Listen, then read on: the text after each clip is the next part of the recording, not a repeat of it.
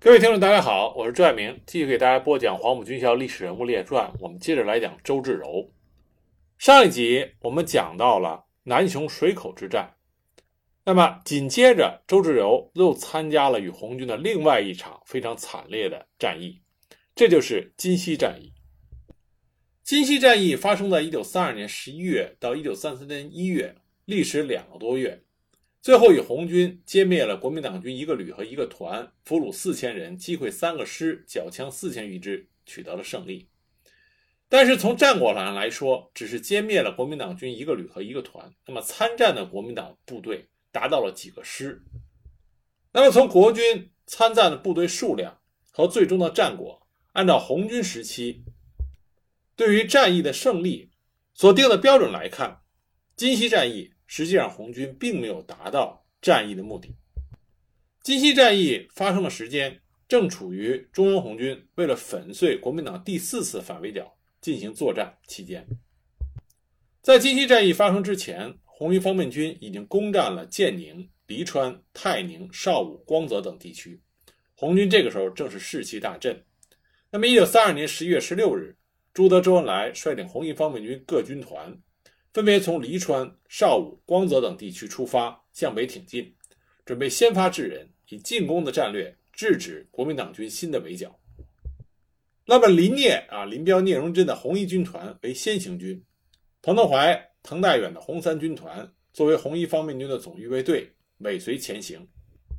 首战告捷，在资溪城击溃了守军周浑元第五师的一个团。但朱德、周恩来在获得捷报之后，命令林彪和聂荣臻奔袭金溪，尽快的占领金溪县城。当林彪和聂荣臻赶到金溪城郊的时候，守城的国民党军措手不及，把县城就让给了红一军团。这样，国民党军已经连失两城，所以就改变了军事部署，命令徐克祥、孙连仲率领第二十四、第二十七师，分别从南城和抚州出发。企图合击金溪的红军。一九三二年十月二十一日，徐克强率领国民党第二十四师一个团进至到南城东北渭水桥一带，还没来得及安营扎寨，就被红三军团给打得溃不成军。彭德怀正准备率军乘胜追击，可是这时候传来国民党各路援兵将至的消息，而许克强二十三师的两个团也赶到了渭水桥。二十七师从抚州也进至虎湾，再加上当地孙连仲部的六个团，国军这边已经是重兵集结。红军如果恋战的话，必将寡不敌众，陷入僵局。所以彭德怀急令红三军团回师黎川。这样，红军在渭水桥和虎湾地区的作战并没有得到预期的胜利。而蒋介石又命令驻扎在赣江流域的吉安、吉水、永丰地区的陈诚所率三个师。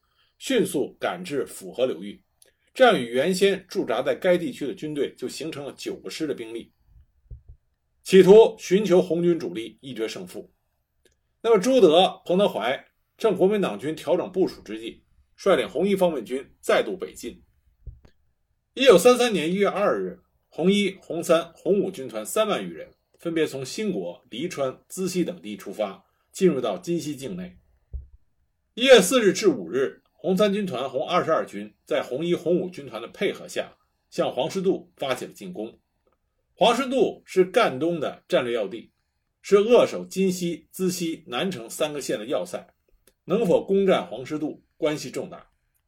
黄石渡国军的守军是周士达第十三旅第二十五、第二十六团，另外还有从金溪赶来增援的独立第三团。在战前，针对国军的。防御部署，彭德怀制定了有针对性的进攻计划。他以主力攻击国民党军防守薄弱的阵地两侧。战斗打响之后，红三师夺取了国民党右翼侧的大部分阵地，紧接着又在红二十二军和红七军的掩护下，攻占了国民党军左翼的全部阵地。战斗到下午七点半，红军对于黄石渡的残敌进行了全面进攻，全歼了该股国军。俘虏了旅长周士达等官兵一千多人，这样红军就实现了战斗目标，控制了黄石渡这一三线的要塞。黄石渡战斗的胜利打乱了国军的部署，也严重威胁到抚州守军的安全。但这个红军带来的不利的影响，也就是国军这个时候以损失一个旅的代价发现了红军主力，断定红军主力在黄石渡一带。但这个判断也是准确的，的的确确红军主力就在金溪附近。那么，一九三三年一月六日，国军重新部署了兵力，命令第二十七师一个旅加强抚州城防，令第八师坚守南丰，令第二十四师坚守南城，随时监视黄石渡。同时调周至柔的十四师、吴奇伟的九十师以及孙连仲的二十七师，一共是十四个团的兵力集结虎安，分别向金溪、黄石渡进攻，截击红军。企图围歼红军主力于虎湾东南地区。红军通过侦察获悉，国军第二十七、九十师沿着虎湾至金溪大道向峰山铺进攻，第十四师沿虎湾毛店从北面和西面向黄石渡一带夹击。驻南城的国民党守军也以一个师的兵力向东北出击，企图歼灭红军主力。朱德、周恩来沉着应对，命令红一、红三军团。和红二十二军三十一师为右纵队，红五军团为左纵队，分别迎击由虎湾东进和南进的国民党军。红五军团副军团长兼十五军军长赵博生率领十五军和红三十八、三十九师为左纵队，在七日下午从金溪开往黄石渡以西、彭家渡、徐苑一线阻击周至柔的第十四师，保护北面主力红军的安全。而林彪和彭德怀也率领一三军团作为右纵队，迅速的赶到黄方城上一线，迎击孙连仲和吴奇伟的国军。这场作战是生死之战，如果红军抵挡不住国军的进攻，那么红军的主力就处于危险的境地。而国军这边也是精锐尽出，一定想吃下红军的主力，所以。一月八日早上九点三十分，啊，九点半，林彪所率领的红一军团在封山铺附近，与孙连仲、吴奇伟各一个旅，一共六个团的兵力遭遇，在公路两侧就展开了激战。国军抢先占领了公路北侧的制高点崇岭，并且派了八架飞机和大炮助战，向红军阵地狂轰滥炸。红一军团几次进攻都未能奏效，部队伤亡较大。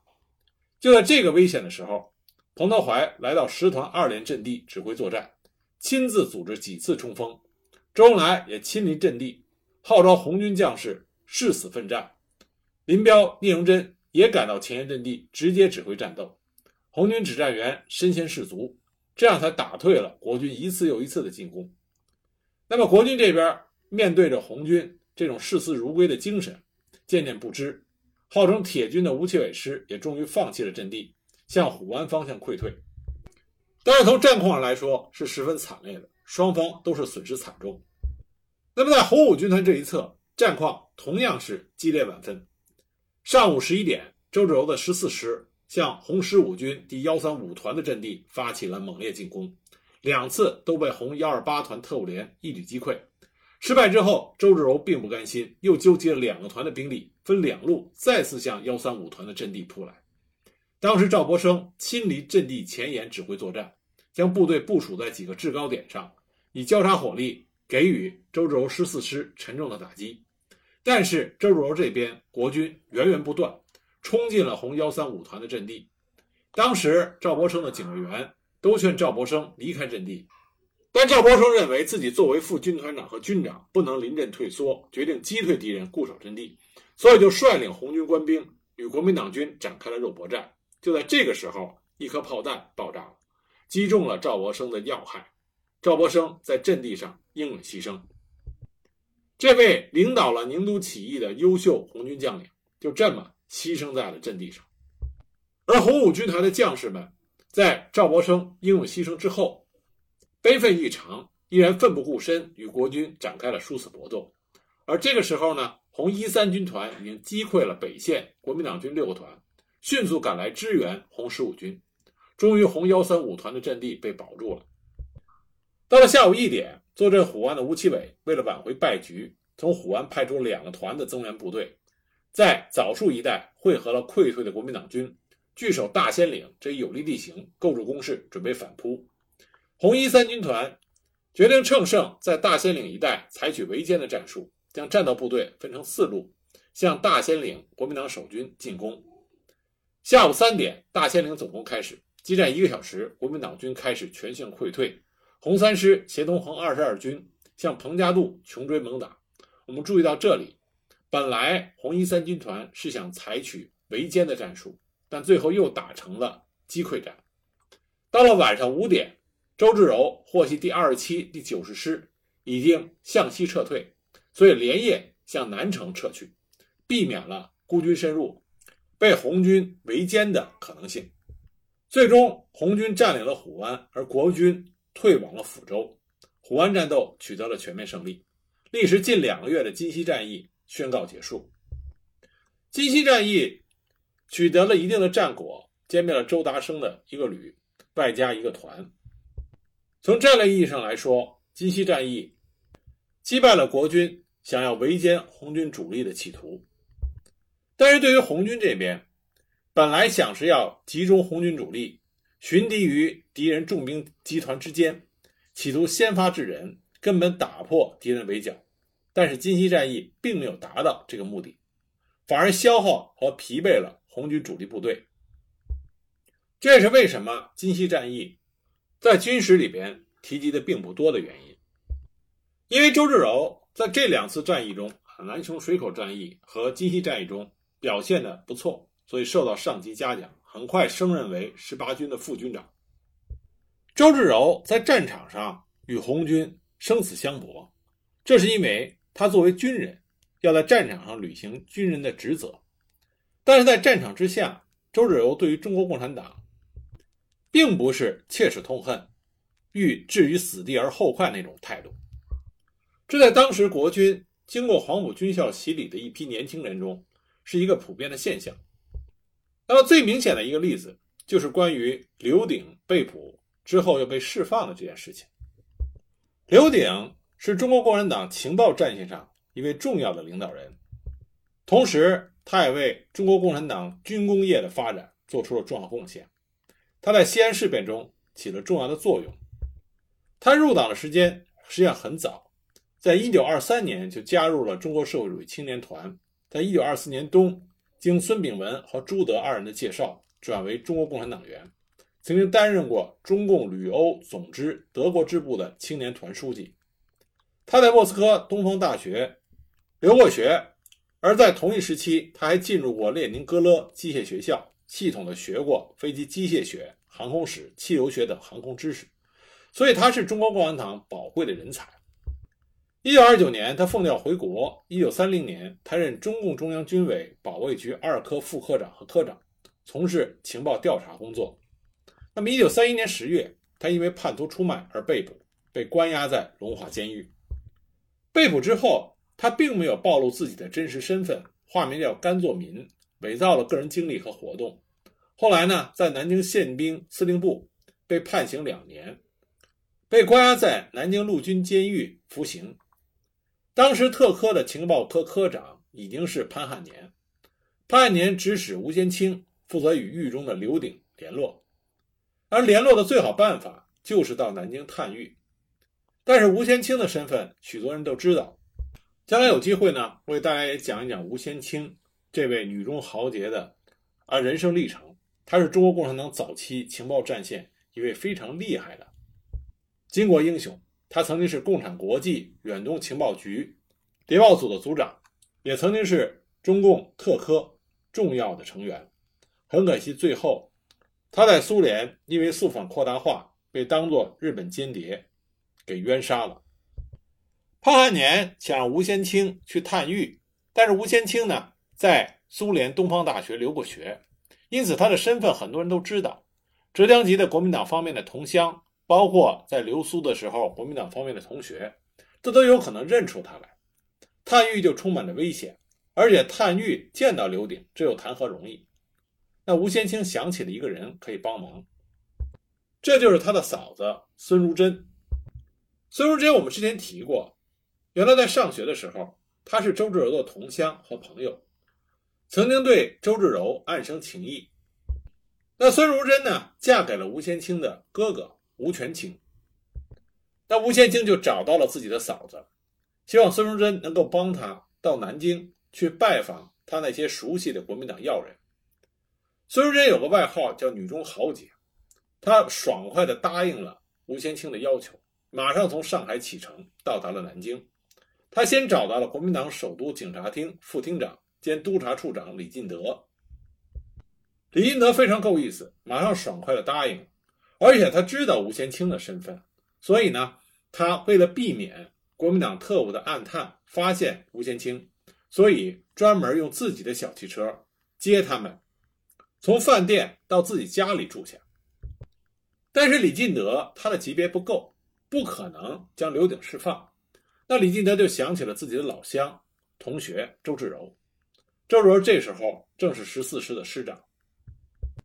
周志柔和吴先清他们家很熟，时有来往，而且吴先清的哥哥周全清曾经做过周志柔的机要秘书，所以周志柔就知道吴先清是共产党员。那吴先清和孙如珍随着李进德到了周志柔的家里边，周志柔一见他们，非常的热情，并没有因为吴先清这个共产党员上门而故作冷淡，或者说是勃然大怒，反而像老乡一样寒暄问候。那吴先清呢，对周志柔也毫不隐瞒，坦然地说：“我来了，今天呢，希望你们把我那位同志释放了，要么呢，把我也一块关起来。”周志柔当时就笑了，说：“放人我做不到，但是护送你去探监，疏通疏通，让你以后探监方便，这个我可以做到。”所以在周志柔和李进德的安排下，吴先清探监非常方便，也非常安全。他向刘鼎就传达了党组织关于争取早点出狱，以后打入南京敌特组织或者回上海工作的指示，和取保获释的具体运作方法。所以很快，在一九三二年九月，刘鼎就经过担保获释。而给他担保的人，大家一定想不到，给他担保的人正是后来国民党的大特务头子，也是刘鼎的老乡，国民党《中国日报》当时的社长康泽。后来，吴先清呢，又利用李进德、周志柔等人的关系，来往于南京和上海之间，搜集情报。从这件事情上，我们就可以看到。当时虽然国共已经破裂，战场之上生死相搏，但是私底下并没有将同学、老乡、亲朋的关系彻底的置之不顾、斩尽杀绝。周日柔被升任为十八军副军长之后没多久，他就被调离了战场。那这是什么原因呢？让我们从头说起。蒋介石的国民政府建都南京之后。他有了一支以黄埔军校学生为骨干的陆军，他还想建立一支以黄埔军校学生为中心的空军。一九二八年十一月，南京中央军校成立了航空队，招收当时在校的第六期学生，录取了七十多名，以张静瑜为队长，毕如燕为副队长。因为没有校所，缺乏设备，所以一直没有正式上课。后来从德国购来了三十多架教练机。在一九二九年六月，将航空队改为航空班，初具了学校的规模，派黄秉衡为主任，厉如燕为副主任进行飞行训练。这些学员毕业之后，都成为空军的重要骨干。笕桥中央航空学校，中国空军的摇篮，中国空军的圣地，最初是毛邦初负责筹建的。毛邦初是蒋介石的内侄，善于长途飞行。一度是蒋介石专机的驾驶员，蒋介石请美国政府帮助建设空军，与美国签订了合同，并且聘请了美国顾问，选定毛邦初为中央航校实际负责人。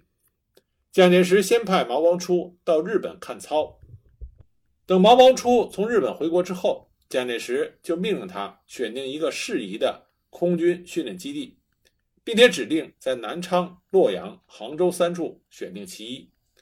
毛邦初因为杭州靠近上海，补给容易，又是蒋介石家乡所在，可以吸收浙江青年参加空军，并且笕桥呢有两处旧营房可以利用，还有个简易机场，稍加修缮就可以扩大使用。所以最终中国空军的摇篮航空学校被设在了杭州笕桥。经过一番整修和扩建，一九三一年春正式成立了中央航空学校，派毛邦初为副校长，代理校长职务。蒋坚忍为政训处处长兼校长办公厅主任。蒋坚忍，黄埔四期义也，北伐时参加军队的政治工作，后来担任少将宣传处处长，浙江奉化人，是蒋介石的堂侄。航空学校设有秘书室、飞行科、教授科、机械组、照相组、电讯技术组、气象组、体育组、学生总队、入伍生队等等。全校的官佐学生和机械师计有三百多人，美国顾问使十四人，飞行教官十人。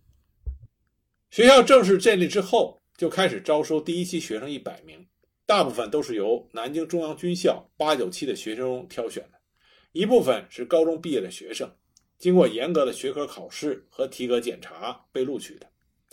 毛邦初文化水平不高，缺乏远见，在负责航空学校基本建设中。承建的公司赠给毛邦初一座小洋房，他又爱好玩乐，每逢周末常独自驾驶飞机到上海游玩，因此学校非常散漫，缺乏朝气。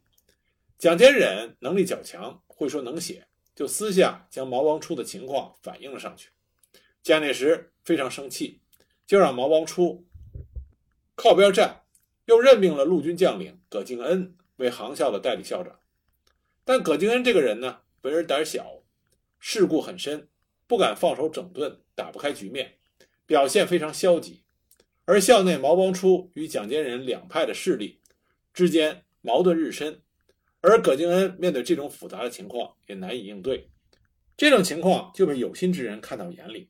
周志柔的好友李锦侯就对周志柔说：“你的机会来了，空军正处在初创时期，非常稚弱，但非常的重要。”有很大的发展前途。目前，蒋先生对于空军建设非常重视，蒋夫人亲自抓。而航校校长毛光初虽然是蒋先生的亲属，但是无能之辈。蒋夫人非常看不起他，他与蒋夫人也不能扭在一起。你如果能进去，不久就会超越他。而入主空军，首先就要学习英语，出国考察，回来就好办了。你如果能够进入空军，只要把蒋夫人抓牢。不怕不能飞黄腾达。蒋介石这个时候也觉得航校必须派一个得力的人好好的整顿一番，所以经过陈诚的举荐，在与蒋夫人宋美龄商量之后，看中了周至柔，下令调葛敬恩为浙江省政府委员，派周至柔负责航校工作，让周至柔先去欧美诸国考察航空。一九三三年，周至柔先赴欧洲，在德国、意大利考察了半年。后来又到美国考察了数个月。周至柔在国外考察的时候，无论在德国、意大利，都是用英语与对方交谈。他跟跟随自己的人说：“如果不能说英语，老外对我们就会低看三分。”历时一年多，在那里，周至柔学到了欧美两周创建空军的经验，得出中国空军建设必须首要解决的两个问题：第一个是如何培育人才，二是如何自行生产。提出教育为建军之根本的方略，在一九三四年回国。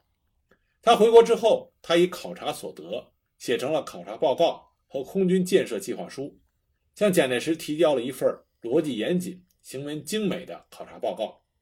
蒋介石看完以后非常的满意，夸周至柔是浙江的才子。周至柔说：“我建议应该将中央航空学校改名为中央空军军官学校。”这样才能培养出高素质的中国空军。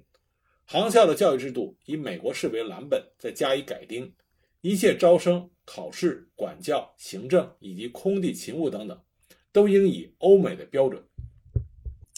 蒋介石听了以后非常满意，就任命周至柔为中央空军军官学校空军上校教育长，让他主持空军学校的训练事项。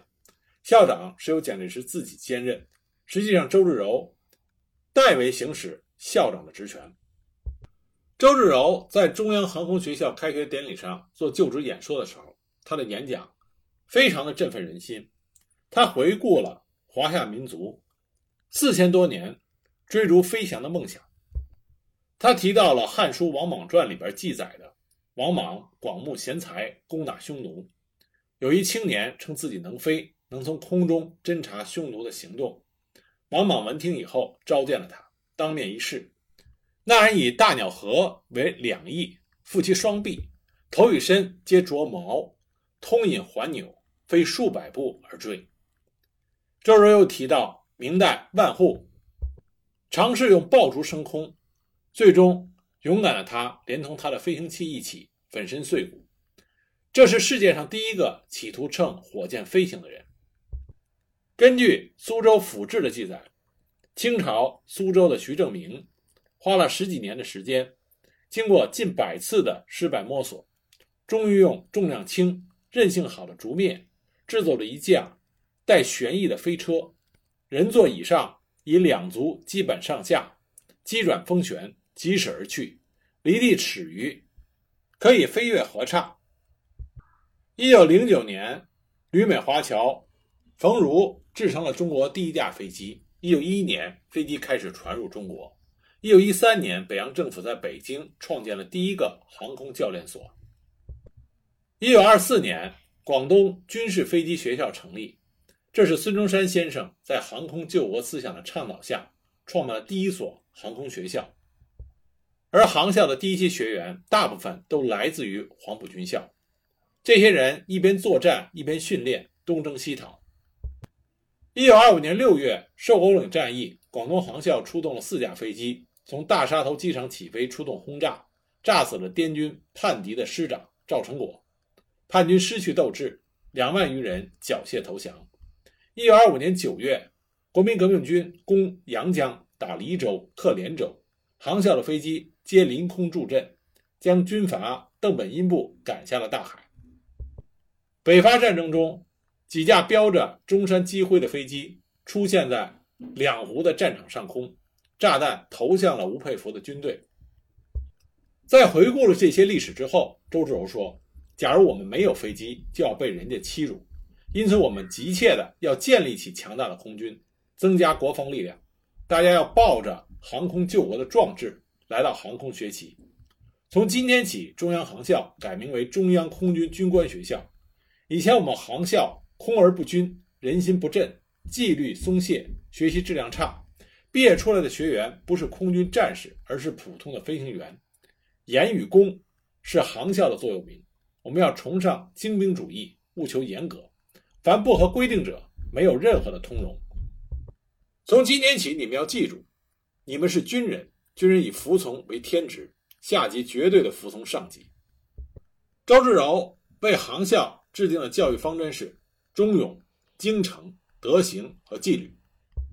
周志荣告诉学员们：“国家花在我们身上的钱，花在我们身上的银元，堆积起来比人还高，为的是要我们保卫祖国。我们只有用生命才能报答国家和人民对我们的希望。怕死就不配当飞行员。”当时航校的校歌是这么唱的：“德随凌云志，空寂任回旋。报国怀壮志，正好乘风飞去。”长空万里，负我旧山河。努力努力，莫偷闲苟安。民族兴亡，责任在我肩。需具有牺牲精神，平展双翼一冲天。周世荣在建立航校之后，就迅速展开了实际的工作。那么，他制定了何种的教育制度？是如何的保证中央空军军官学校能够培养出合格的中国空军的人才呢？那么，下一集呢，再给大家继续的讲。